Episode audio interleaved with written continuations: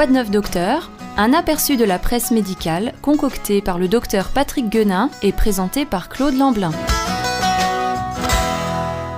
Bonjour Claude. Bonjour Lani. Eh bien, on va essayer de pas s'endormir aujourd'hui. Il s'agit de découvrir ce qu'il y a de neuf en matière de sommeil, Sommeil. dans cette chronique.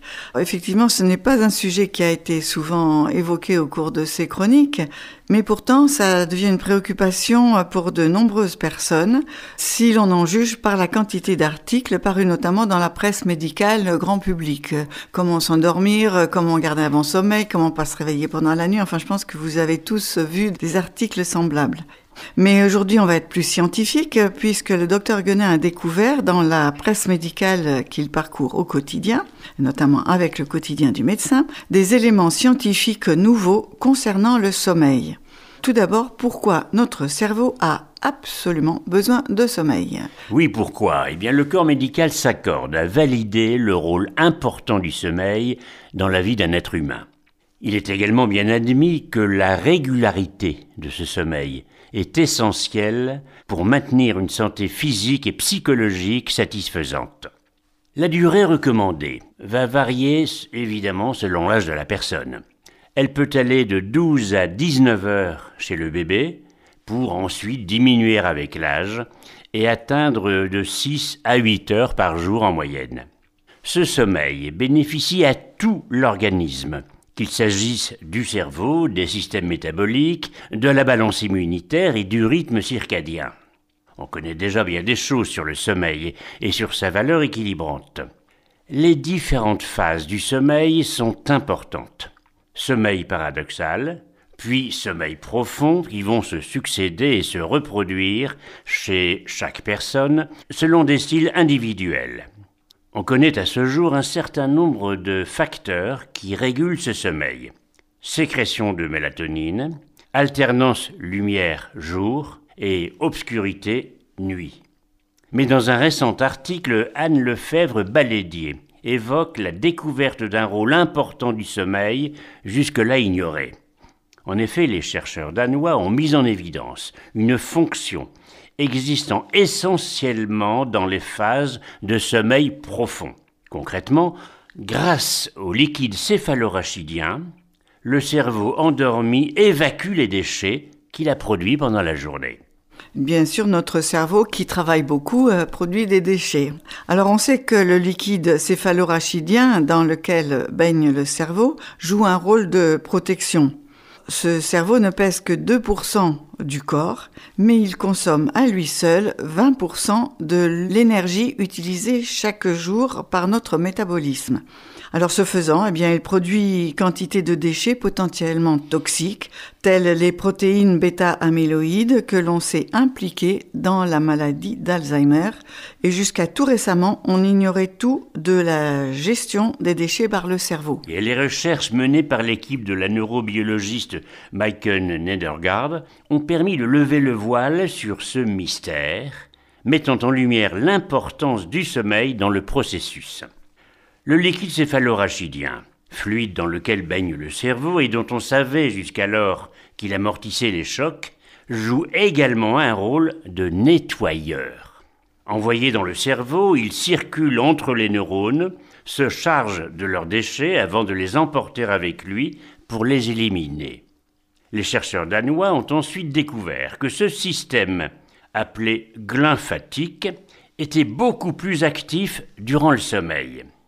Ils ont même étudié la position adoptée pendant le sommeil sur les souris qu'ils étudiaient.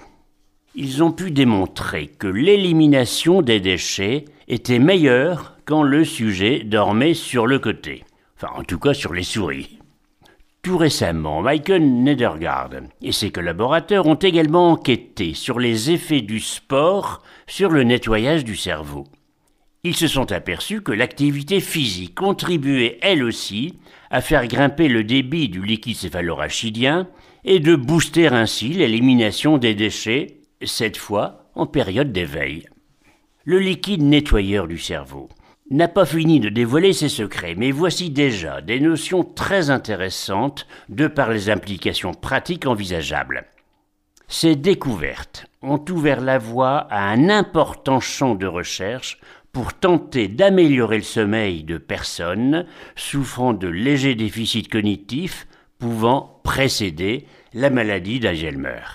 C'est ce que dit le professeur Isabelle Arnulf, neurologue et chef du service des pathologies du sommeil à l'hôpital de la Pitié-Salpêtrière. C'est l'occasion de rappeler combien un sommeil régulier, tout comme l'exercice physique, sont bénéfiques pour la santé cérébrale.